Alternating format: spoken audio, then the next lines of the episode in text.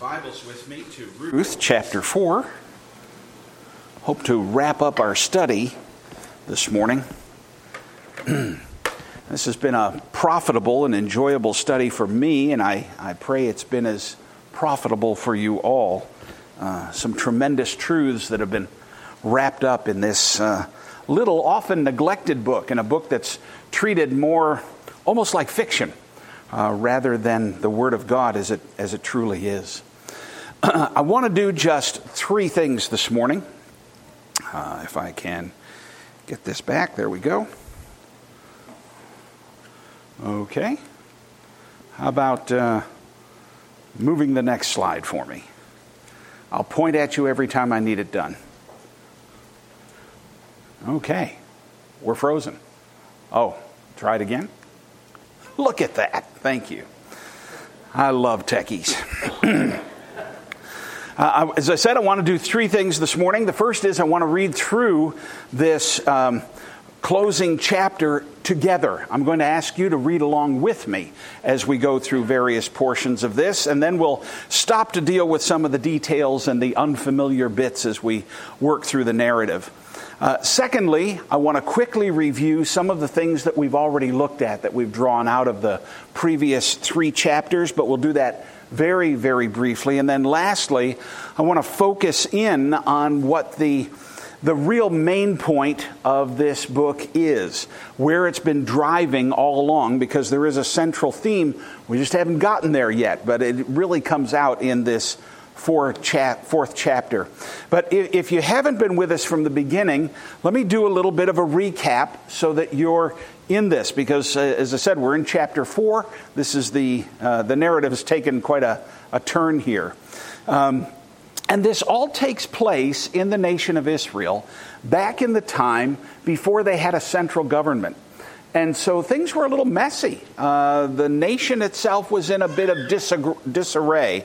Uh, society was messy. And due to a famine that had occurred in the area of Bethlehem, which is not that far from Jerusalem in Israel, uh, a city of four, uh, or uh, a family of four uh, Jews, left that area of Bethlehem and migrated to a nearby nation called Moab. It was a very small country, it was kind of a, a cousin nation to theirs. And during that time, as they were there to wait out the famine, uh, the head of the family, Elimelech, died. Uh, that left his widow, Naomi, with two sons, who at that point were unmarried. But in time, the two sons married a couple of young ladies from this nation of Moab and then they died as well. And this left this woman, Naomi, not only a widow, but bereft of her two sons. That was the end of her family as she knew it, except for the two daughters in law. In time, she heard that the famine where they were back in Bethlehem was over. And so she decides to move back home. And her two daughters in law say, We're going to go with you. Let's go back home too, back to your home. But in the process of time, one of them on the way says, Nah, maybe not. I'm going to go back to my own family in Moab. And then this other woman, Ruth, whose name uh, is the the heading of this book. Uh, she's a rather remarkable young lady, and she says, No, I'm committed to you, and I'm going to go back to Bethlehem with you, back to be with your people. All good and well, but once they get there, how do two widows support themselves in that society? So they have no real means of support, and Ruth, uh, enterprising uh, and taking advantage of the fact that God had put laws in place in Israel that the poor had to be provided for by making sure that there were scraps left in the fields after harvest. And so she goes out to gather up these scraps so that they can have enough for the two of them to eat. And in God's providence, Ruth ends up in the fields of a relative of her mother in law's. Now, the guy who owns this field, his name is Boaz, and he takes a shine to Ruth pretty quickly. Um, and in time, Naomi, the mother in law, crafts a plan to get Ruth married off to this older but prominent and apparently wealthy relative by the name of Boaz. So we left the last chapter of with Ruth having actually proposed to Boaz. Uh, that may not be as remarkable in our society today as it was then, but it was fairly shocking that a young woman, especially a foreign woman, would propose to an Israelite male at this point. And, and she proposes to Boaz, and Naomi tells her when she goes back home, I got to tell you, this guy, he will not let this go. He'll, he'll get this resolved. Uh, believe me, he's going to act on it. And so, as you might imagine, Ruth, getting married to this guy, would bring stability for the two of them. They'd have security. But God has even bigger plans in store. That's what this is really all about. Plans that include even you and me thousands of years later. You have to see where the whole Bible story goes to understand how this plays into that whole plan. Now, Boaz, as I said, is clearly fond of Ruth already. And he has certain rights that he can exercise given their financial situation. But there is another, an unnamed relative who's a closer relative to Naomi, who has kind of has dibs on the situation. And uh, that needs to get sorted out, and that's where we pick up the narrative this morning. So that leaves us right here in this fourth chapter. And so I'm going to ask you to read this portion aloud with me. We're just going to read these first two verses together. Are you ready? Now Boaz had gone up to the gate and sat down there. And behold, the Redeemer of whom Boaz had spoken came by. So Boaz said, Turn aside, friend, sit down here. And he turned aside and sat down. And he took ten men of the elders of the city and said, Sit down here. So they sat down. Now, a little odd for our ears, but the gate of the city was where all business got transacted in those days. The prominent men would gather every day and they would exchange the news of the town and, and talk about and transact business, all that was going on in their community, and they would make the community decisions. They were the elders. They didn't have, as we said, a central government, they didn't have a, a mayor or anything like that, so they would just put the, this group together. And it always took no less than 10 men to form one of these units in order to form a city. Later, after the exile of Israel, uh, Scripture Scripture doesn't note it, but Jewish history does, that it always took 10 heads of a family in order to form a synagogue. You needed this enclave of, of people who were more mature and men who could, usually they were businessmen who were well established. Uh, an interesting ha- thing happens in this text here. It says, right up there near the thing, now Boaz had gone up to the gate and sat down there, and behold, in the Hebrew, that behold is really significant. It's kind of like, wow, who'd have thunk it he, that he'd come along right then? You know, kind of a shock. Uh, Boaz is there looking to sort out this business that's at hand, and he's hoping to marry Ruth, and the very guy that he needs to sort this out with shows up at just that moment. Isn't that a surprise? Right on cue. As we've seen already, all the way through this book, this is the way God's providence works. He's behind the scenes orchestrating things. You see it in this book, but He's doing that in your life and mine as well. We may not know it, we may not see it at the time. I can tell you, I can look back over the, the years of my life, as ancient as I am and as far back as they go, and I can see God's hand at work with people all the way through and circumstances, things I would have never arranged, but God graciously arranges. Uh, a lot of them I would have rejected if he had proposed them to me. But he's used them as the best blessings in my life. Anyway, Boaz calls to this guy and says, Hey, come and sit down so I can lay out the details of what's up. And verse 2 notes, uh, you saw it up here, that Boaz uh, took 10 men of the elders. Uh, that is, again, an interesting phrase in the original. It bears the, it intimates that he had a lot of clout in the community, and he could say to these 10 guys, I need you for a meeting, and they were kind of obliged to sit down and have the meeting. And so that's what they do. They, they sit down with him, and so read together aloud with me, will you? The next two verses. Then he said to the Redeemer, Naomi, who has come back from the country of Moab, is selling the parcel of land that belonged to our relative Elimelech So I thought I would tell you of it and say, Buy it in the presence of those sitting here and in the presence of the elders of my people. If you will redeem it, redeem it. But if you will not, tell me that I may know. For there is no one besides you to redeem it, and I come after you. And he said, I will redeem it. Well, the actions are pretty clear on the face of it. That doesn't take a lot of explanation. But there is some underlying information that can be helpful in unpacking the story. Back when Israel had originally invaded Canaan, God had divvied up the land among the 12 tribes, and He had given them prescribed areas that they could live in. Uh, so you'll see, for instance, that the tribe of Ephraim is right there, and West Manasseh, and Reuben here, and Simeon, which is actually inside the borders of Judah, which is the larger section here. And God had made a law that you could not transfer property from one tribe to another. Not only couldn't you transfer property from one tribe to another, if you owned property, you certainly couldn't sell it to a foreigner, anyone outside of Israel, and you couldn't even sell it outside of your family's allotment. So, this is where this, uh, this story gets to, to be interesting. So, if you were from the tribe of Judah, for instance, like Naomi and Boaz are, they're from this big tribe here. Moab was down here when they went away for the famine. Um, uh, if you were from that tribe, you couldn't, um, you couldn't sell the land permanently, but you could kind of lease it. The, the most you could do if you got into a financial crunch, and it appears that this is what Elimelech did, you would lease it out. And at that, the law said you could only lease it for a maximum of 50 years. That was the total thing. And then every 50 years, God had instituted in Israel what he called a jubilee.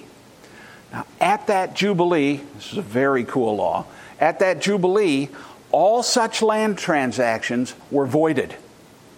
Everything went back to zero. And whoever owned the land originally got it back. And if you had any debts, they were all canceled. Everything was done. Clean slate. There was like this giant economic reset button. And they pushed it and it was done. The sad thing is that history tells us they never once practiced this. But nevertheless, they operated on this. And they used it for determining land values. It was uh, you know, kind of a twisted thing after a while. So, if you bought or leased the land, it was only worth the number of crops you might be able to get from it in the remaining years before the Jubilee came.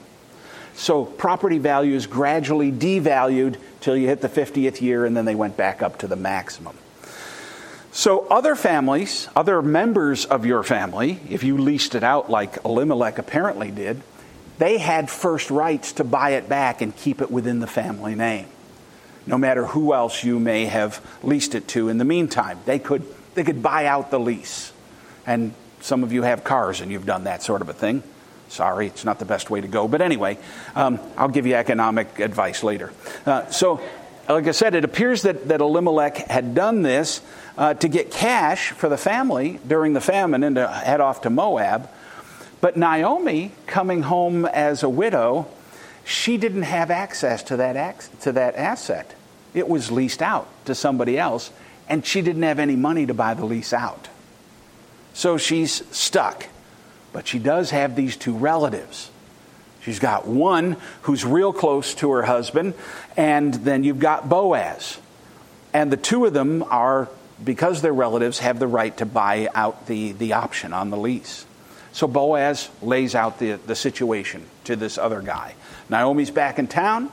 She wants to sell the land to another family member in order to support herself, but it's leased. So, will you buy out the lease and wipe out her debt. Because if you don't want to, I will. That's how he makes the proposal. Apparently, there were a lot of years left on the lease, and that'll factor into what we're about to see. So this guy says, Yeah, I'll buy it. Uh, figure I'm going to get the use of the land of the cash crops until the next Jubilee. So it's a shrewd investment, and I have the appearance of helping out a relative. It's a win win. Uh, everything looks great. But there's a hitch. And the hitch comes in the next few verses. Read them with me, will you? Then Boaz said, The day you buy the field from the hand of Naomi, you also acquire Ruth the Moabite, the widow of the dead, in order to perpetuate the name of the dead in his inheritance. Then the Redeemer said, I cannot redeem it for myself, lest I impair my own inheritance. Take my right of redemption for yourself, for I cannot redeem it. Now, this entailment to marry Ruth wasn't part of the law, but it appears that this was something that Naomi appended to the deal. She said, If you want to buy my land, if you want to get the land and, and do this whole thing, this is part of what I put on it. She put a rider on the contract. It's a stipulation that she came up with.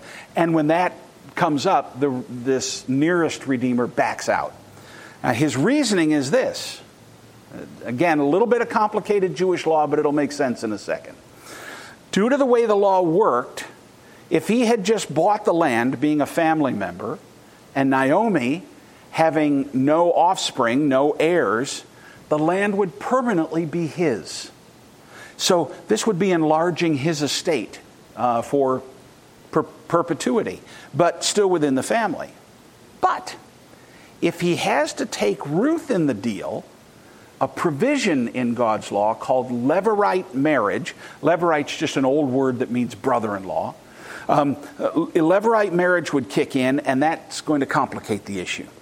Under this law, if this guy married Ruth, he'd be duty bound to try and produce an heir with her, an heir who would eventually inherit the land.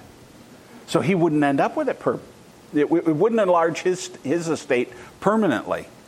So he'd spend the bucks to buy out the lease, only to have to turn the land over to the heir later on, and he wouldn't be able to keep it permanently.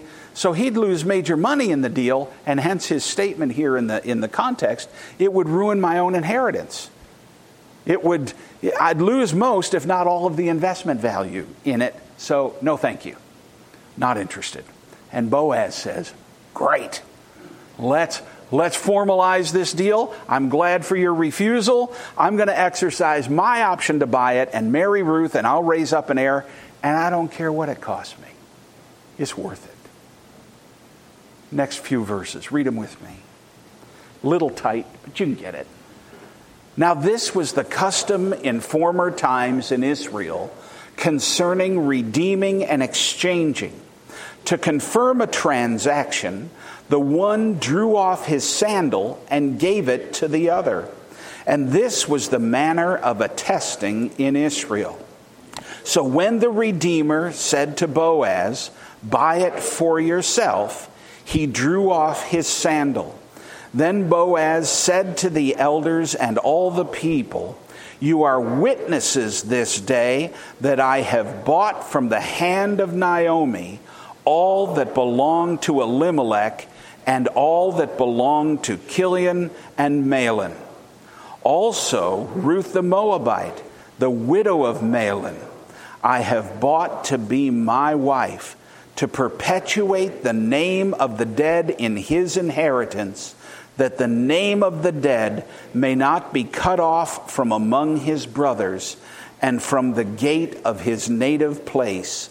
You are witnesses this day. Cool. Lots of people have tried to figure out what's behind this thing of pulling off your sandal and handling it to the, handing it to the other guy. Nobody knows. So I won't venture a guess. Every commentator I consulted said the same thing. We don't know. So I guess I'll go along with that. I don't know either, but that's what they did. That was the way they handled it. So the deal's consummated and it's witnessed. And it's witnessed not just by the elders. Look at the, at the way that the text reads this. Then all of the witnesses, even the people that were gathered around, said, Hey, we, we witnessed this. Apparently, this thing had really gotten interest in the community. People had all gathered around to watch this transaction and see what was going to happen, and they gave their hearty approval and blessing. Let's go and read a couple more verses. Here's the Then all the people who were at the gate and the elders said, We are witnesses. May the Lord make the woman who is coming into your house like Rachel and Leah, who together built up the house of Israel. May you act worthily in Ephrathah and be renowned in Bethlehem. And may your house be like the house of Perez, whom Tamar bore to Judah, because of the offspring that the Lord will give you by this young woman. They said basically three things. They wanted to, to bless him for what was about to happen here. And they said, first, may this union prove fruitful. Rachel and Leah were considered the two mothers of Israel. The 12 tribes essentially descended from them, although the midwives were involved as well. But they were, they said, we want that kind of fruitfulness for you. And secondly, may your reputation, Boaz, increase in light of your willingness to act so nobly and redemptively. This is a, a great thing you're doing. And and it, it, it's wonderful. And then may your descendants carry that noble tradition and reputation down through the generations. So they're, they're excited about this. They, they give him a blessing on this. And then we get this wonderful epilogue. You can read it along with me. So Boaz took Ruth, and she became his wife. And he went in to her. And the Lord gave her conception, and she bore a son. Then the woman said to Naomi, Blessed be the Lord, who has not left you this day without a redeemer, and may his name be renowned in Israel. He shall be to you a restorer of life and a nourisher of your old age. For your daughter in law, who loves you, is more to you than seven sons, has given birth to him. Then Naomi took the child and laid him on her lap and became his nurse. And the women of the neighborhood gave him a name, saying, A son has been born to Naomi. They named him Obed. He was the father of Jesse, the father of David. Whoa. Naomi. Naomi who said, Don't call me Naomi, call me Mara, for I'm bitter. Bereft, poverty stricken, lonely Naomi, at this point, against all odds, now has this precious grandson. The whole community is taken by this. Uh, you can hear it in, in all that's said here a grandson, the text hints that she, she took so much to herself that she, she wanted the main responsibility for raising him. She at last had the vessel into which to pour all that love that had been dammed up through the hardship and bitterness of the earlier years. God is so good. But I want you to look at the words of the women around her. Sometimes, you know, we can say things better than we know in, in the Gospels, there's a place where Caiaphas, the high priest, as unregenerate and as obstinate and as uh, opposed to Christ as he can be, prophesies. Sometimes that happens. And this is what happens here. The language is, is really interesting. Whoops. Then the women said to Naomi, Blessed be the Lord who has not left you this day without a redeemer. And may his name be renowned in Israel. He shall be to you a restorer of life and a nourisher of your old age, for your daughter in law who loves you is more than seven sons who has given birth to him. Do you catch who they're talking about here? You would have thought they were talking about Boaz, but they aren't. They said, the women said to her, Blessed is the Lord who has not left you this day without a redeemer. And Ruth, your daughter in law, has given birth to him. Obed is the one that's called the Redeemer at this point. It's fascinating. He will be the Redeemer, the restorer of life, and the nourisher. It isn't Boaz, but Obed, because he's going to be all this to her in her old age. And it's why, in the final note, we read this now, these are the generations of Perez. Perez was the father of Hezron. Hezron fathered Ram. Ram fathered Amminadab. Amminadab fathered Nahshon. Nahshon fathered Salmon. Salmon fathered Boaz. Boaz fathered Obed. Obed fathered Jesse. And Jesse fathered David. the David of whom it would be prophesied the Messiah would come from his bloodline, the Redeemer. Now you see the thread. Now it all starts to come together. We read of how this bloodline will produce not only King David, but the one who would one day sit on God's throne, ruling God's people for eternity Jesus the Christ. It's astounding. And it's, it's all in this little narrative that you really don't expect it out of. Now, now before we home in, I, I want to come back to this main point. Before I get back to the main point of the narrative, I want to remind us again of some of what we've gleaned so far and then, and then tie it all together if I can. Let me go back just to remind you of a couple things we learned. Like back in chapter 1, the first thing we learned is that when providence allows great suffering, it's easy to imagine that God has something against us. Many of us in this room have been in that very place. Even though we know Christ and we've walked with Him, Certain things have come into our lives, and we've wondered, what does God have against me? And in the midst of suffering, it's easy for our thoughts to go there. It's something we need to resist by a greater understanding of, of God's person and of His ways in His Word and from the Holy Spirit's revelation. But we, we can't go there. It's where Naomi was at the beginning, and God delivered her from it, which was a blessing. Uh, secondly, that in times of deep sorrow, it's hard to see the blessing God's placed even in closest proximity to us.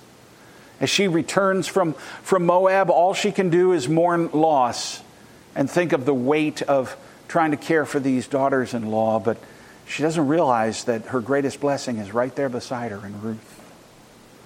And we can lose sight of what God has provided for us. Suffering can easily blind us from the greater, greater reality of how good, our good God is working even in the midst of our pain. We can really lose sight of Him. Third, we don't know the end of the story while we're still in the midst of it. Uh, Naomi didn't think she had any future. She didn't know yet. And so often it's true for you and I. We, we think in the short term, you know, if this particular situation doesn't change, if that doesn't change, that's going to be it for the rest of my life, and you don't know what God has in store yet. We know some of it. It's one of the reasons why we really have to look forward to what He's promised in the heavenlies when Christ returns, but we can get so caught up in the short term. And we see this coming back around in chapter 4 the hopelessness that characterized Naomi at the beginning of the story is more than reversed by the end of it. It's transformed. And Christians desperately need to look at the end of the story as it's been laid out for us in Scripture. Christ's return, the resurrection, the, the new heavens and the new earth He's promised us. They have to factor into how we face what we face today, especially those that are in, in places of chronic illness or, or incurables and utter necessity. Our present sufferings are not the end for any believer. But we do have a sure end to look forward to. We, we have that as a counterbalance to in our present distresses. And then in chapter 2, and I'll make these shorter, um, we were confronted with, with two massively important realities in the Christian life. First, that we need to trust God's sovereign providences in the way that He's arranged the events and the places and the times of our lives. And secondly, we need to recognize His provision in those providences. For He always makes provision. A couple weeks ago, um, Sky and I were in the city, and uh, we had gone to a wonderful new Mexican restaurant. Uh, I'll give the commercial later. And, uh, and, but we were driving around old neighborhood of mine. Uh, the, the, restaurant was near a place where I worked for a while, and, and I told her I used to walk to work from this place, from my parents' house and off of Park Avenue. And, and one day, as I was leaving work and I was walking through this neighborhood, it's a neighborhood off of East Avenue filled with all these magnificent homes and all these great houses, and I was, I was grumbling to God how upset I was that I, I really didn't have much money in my pocket. I was pretty upset. And uh, I'm a good guy. I read my Bible, I pray, I go to church. God's not coming through very well. I'm a, I'm a little ticked off. And uh, I'm walking down the street, and I'm come to this place, and I see something flapping on the sidewalk. Can't really be real, but it is. It's a $50 bill. I pick it up, and I'm so convicted at that point. Now, $50 wasn't going to change my life. It changed a lot at that particular moment, not to mention the lunch I got from it, but. Um, but it wasn't the $50 bill. It was the reminder that God knows, even in the smallest things. There it was. I could pick it up, I had it, and He would provide. And He's always provided. There have been times when I wished He provided differently. Uh, like, and I've made reference to this any number of times the children of Israel going through the desert, and Scripture saying that their clothes didn't wear out for 40 years. How many ladies here wish your clothes didn't wear out for 40 years? That's, that's, not, that's not the way we want them to provide. They didn't want manna every day boiled manna, fried manna, sauteed manna, deep fried manna, manna with manna, raw manna. And they started to complain, but wasn't God providing? Making a way? And sometimes we, we, don't, we don't want that way, but He's got the way, and we have to trust His providences. It, it came out in, in her life. No aspect of the believer's life is random or unknown or, or unguided by our loving, omniscient, omnipresent, omnipotent God. None of it. Christ meets our true needs. In chapter 3, we saw that for the Christian, bitterness is an enemy to, com- to be combated, not an unchangeable condition to be accommodated. We have to take ourselves in hand. And that was a good lesson, too. But but what's all of this been leading up to? Where's the focus been going all along? That's what finally emerges in full view here in chapter 4. And with all the good things that we've learned uh, throughout this so far, and I know I, I only gave you a quick rehearsal of just a few of them, we have to see all of it comes down to this. We don't get the book until we get this how Jesus Christ is revealed as the great Redeemer of his people. That's what this is about. That's what, that's what Ruth is set here for, so that we can see it in advance. You'll remember that we noted at the beginning of this study how the book teases out how it is that believing Gentiles somehow get grafted in to enjoy the, the promises that are given to Abraham. And we do that by union with Christ through faith. And how Ruth, as a Moabite, she typifies how the believing Gentile in, by embracing God and God's people, the God of Abraham, Isaac, and Jacob, uh, gets brought into the family. And now we see this wonderful picture of Boaz and how he, he serves as a wonderful shadow of the, of the redeeming Christ to come. And spectacularly so in this exchange that he had with the other possible Redeemer. It's just so rich. Let me go back to one part of the text. Remember what it notes. The Redeemer said, I, I cannot redeem it myself, lest I impair my own inheritance. Take my right of redemption for yourself, for I cannot redeem it. What's the bottom line? What did he say? It's too expensive. What's needed is too expensive. It would cost too much to make the provision, and I would lose something of what I have. But this is where Boaz shines in the foreshadowing of Jesus. Favorite verse of my wife's For you know the grace of our Lord Jesus Christ, that though he was rich, yet for your sake he became poor, so that you by his poverty might become rich. Nobody teases this out better than the inimitable John Flavel, the Puritan he imagines in one sermon a dialogue between God the Father and Christ the Son on this very issue. And this is, this is how he casts it. He says, How reasonable is, it is that believers should embrace the hardest aspects of obedience to Christ, who complied with such hard things for our salvation. They were hard and difficult terms indeed on which Christ received you from the Father's hand. It was to choose either to pour out his soul unto death or not to win you at all. You could imagine the Father saying, when driving his bargain with Christ for you, the Father would say, My son, here's a company of poor, miserable souls that have utterly undone themselves and are now subject to my justice. And justice demands satisfaction for them, or will satisfy itself in the eternal ruin of them. What shall be done for these souls? And Christ answers, O oh, my Father, such is my love to and pity for them, that rather than they perish eternally, I will be responsible for them as their guarantor. Bring in all their bills, that I may see what they owe you. Lord, bring them all in that there may be no after reckonings with them.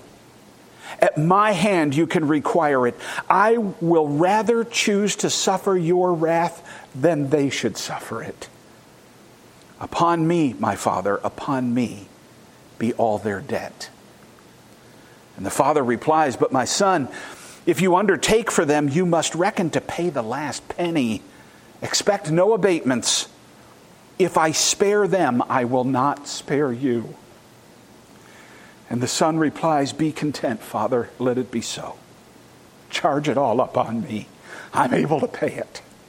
And though it prove a kind of undoing to me, though it impoverishes all my riches, empties all my treasures, yet I am content to pay it. That's the kinsman redeemer we have. No matter what it cost, he said, if it means the redemption of their souls, I'll pay it. And if you're a believer here today, that's what he did for you. That's what he set up.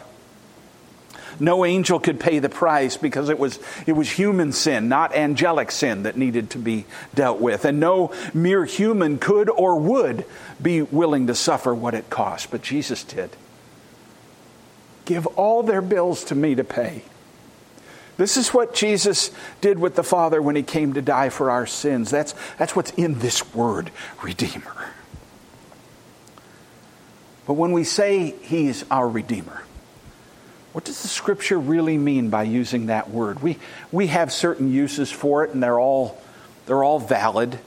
But what does Scripture mean when it uses that language? The, the basic term you and I well know to, to buy something back. If you've put it in hock, if you've gone off to a, a pawn store or whatever, you redeem it, you get it back. It's used for redeeming somebody from slavery, buying back their freedom, or, or redeeming or paying a ransom. And, and all those ideas are inherent in Christ's redemption of the sinner, too. But, but the New Testament has four places where it specifically teases out this idea in a unique way, and I just want to visit them very quickly with you. The first is in Galatians 3.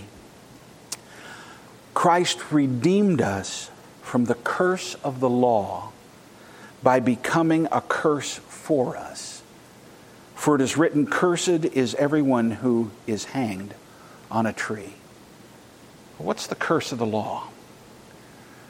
We know one thing that it can't be it can't mean that the law of God itself was a curse. Scripture tells us just the opposite. Romans 7:12 says the law is holy and the commandment is holy and righteous and good. So what does that mean then? That he redeemed us from the curse of the law. It means that because we like all of mankind have broken God's law, we are cursed by that law to suffer eternal death. The wages of sin is death. That's the statement. And Scripture says that our rebellion against God has put us under that curse. It happened in Adam, and it's been ratified in us every time we disobey Him. But Christ, in His substitutionary atonement, frees us from that curse, from the sentence that's been pronounced upon us in God's court. He stands in our place and he takes the whole of what we owe God, both in obedience and the penalty for our disobedience, and redeems us out of that, out of that condition as condemned criminals. at the cost of his own life and enduring the just wrath of God that was due to us, he redeems believers from the curse of the law. It's astounding. Are you under that curse this morning? Do you know yourself a sinner and liable to his curse? Christ can redeem you. He has shed his blood for that very purpose, to buy you out from under that curse and give you everlasting life. Titus 2 gives us a second look. Who gave himself for us to redeem us from all lawlessness and to purify for himself a people for his own possession who are zealous for good works. He redeems us from lawlessness. Let me tease that out just a bit. Uh, First John tells us, gives us a definition of that. Everyone who makes a practice of sinning also practices lawlessness. Sin is lawlessness. All sin issues from our deep desire to step out from under God's authority and be our own authority. That's what Scripture considers lawlessness. Which, in the Bible's terms, is the lawlessness we need to be redeemed, redeemed from because we, we have no right to govern ourselves apart from God. To break the natural order of things is to govern ourselves, to, to bring chaos and selfishness and self direction in direct rebellion against God's created order and His rights. So when Christ saves us, when we look to Him for redemption, He brings us back from slavery to self and destruction to the freedom we were meant to have under the direct lordship of God Himself. For every violation of God's order can only bring pain and heartache and destruction and disorder of every kind. But He redeems us. This is the, if I can draw it down, He redeems us from a lawless heart and instills in us a new desire to love and please and serve Christ. One of the most amazing things to me that God does in redemption is he allows me to love him when I couldn't before. He redeems us from lawlessness, from living under our own pitiful authority, into the freedom and the wonder of his blessedness. He gives us a new desire to want to serve him. Oh, we don't do it very well, but we desire it when we didn't care before. Third, in Colossians 1. He has delivered us from the domain of darkness and transferred us to the kingdom of His beloved Son, in whom we have redemption, the forgiveness of sins. Here, redemption is used in a slightly different way, and he tells us that it includes the forgiveness of sins. In fact, redemption and the forgiveness of sins are practically synonymous in this statement. It's meant to be that way. To be redeemed by Jesus is to be bought back out of the tyranny and the darkness and bondage to sin and its penalty. To be subjects of Jesus in the light of his presence and to have all of our guilt and our shame removed.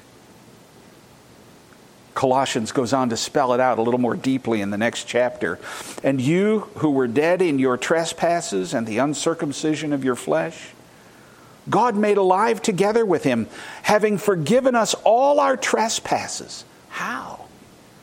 By canceling the record of debt that stood against us with its legal demands.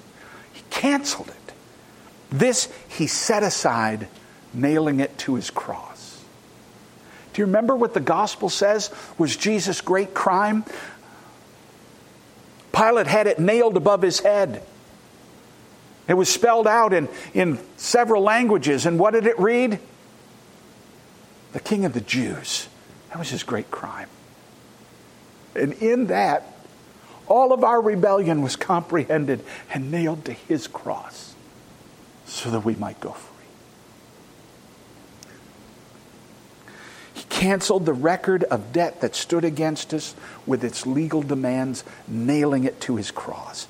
And what was that debt? It was twofold. Never forget this. As God's creatures, made by Him and for Him, we were made for the purpose of reflecting the fullness of His holiness and goodness to creation. We owe Him that. That's what He made us for. And we've utterly and completely failed at that in every way. I mean, who? Who comes to know God in the reality of who and what He is by meeting you and me? And that's what we were created for. And this is our great sin.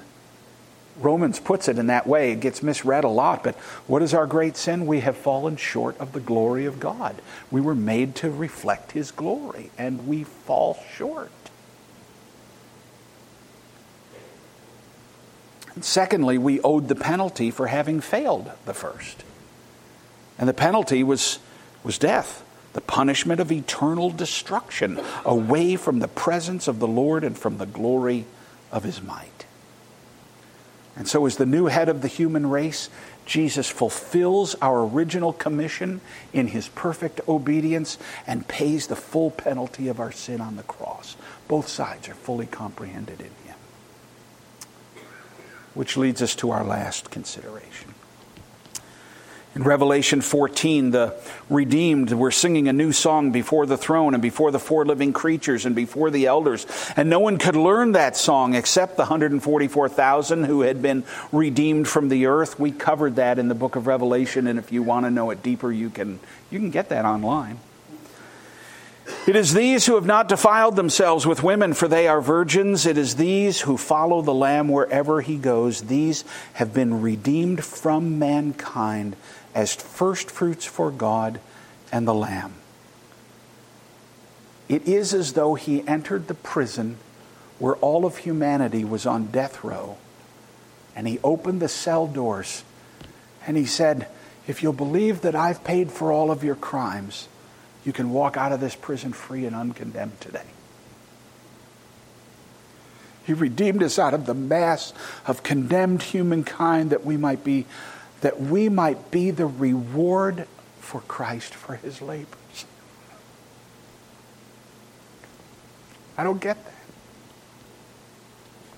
That thought is so profound, I really don't have words for it, and my heart's not even properly able to, to appreciate the wonder of what it means. That in saving us, he said, My great reward is that I have them.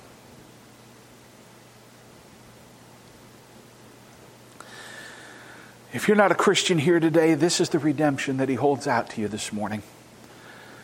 And if you will, by faith, take Jesus as your Redeemer, he'll have you. He's paid the price. But make no mistake, I want to be really clear here. As Ruth would not have found herself redeemed apart from becoming Boaz's bride, neither can you know redemption apart from becoming his apart from giving yourself to Him in an everlasting covenant where you receive Him as your Lord and you become His beloved wife. You can't date Jesus. You have to fully and exclusively become His. He'll take you on no other terms. But He will take you. And, believer, uh, just take a few moments to refresh and rehearse what He's done for your redemption. He's redeemed you from the curse of the law, He's redeemed you from lawlessness, He has redeemed you from all your sins in forgiveness, and He has redeemed you from the rest of fallen and condemned mankind. And it all gets summed up in one verse in Ruth. Blessed be the Lord who has not left you this day without a Redeemer. And may his name be renowned in Israel. Let's pray. Heavenly Father, what an amazing redemption this is. Sometimes, in our attempt to be clear, we can oversimplify some of the things that need to be understood more fully and Forgive us when we do that, but I pray this morning some of the richness of what's really wrapped up in this great redemption has come home to our hearts and minds afresh. And if there is a single one here this morning who does not know you, cannot say, Christ is my Redeemer, that they'll bow the knee to you right now, that they will cry out, Save me, forgive my sins, redeem me from my lawlessness. Take me out of the prison of fallen humanity and make me your own, and you will do it. Give them eyes of faith this morning to see the great redemption and the Christ who holds it out so freely. I pray in his name. Amen.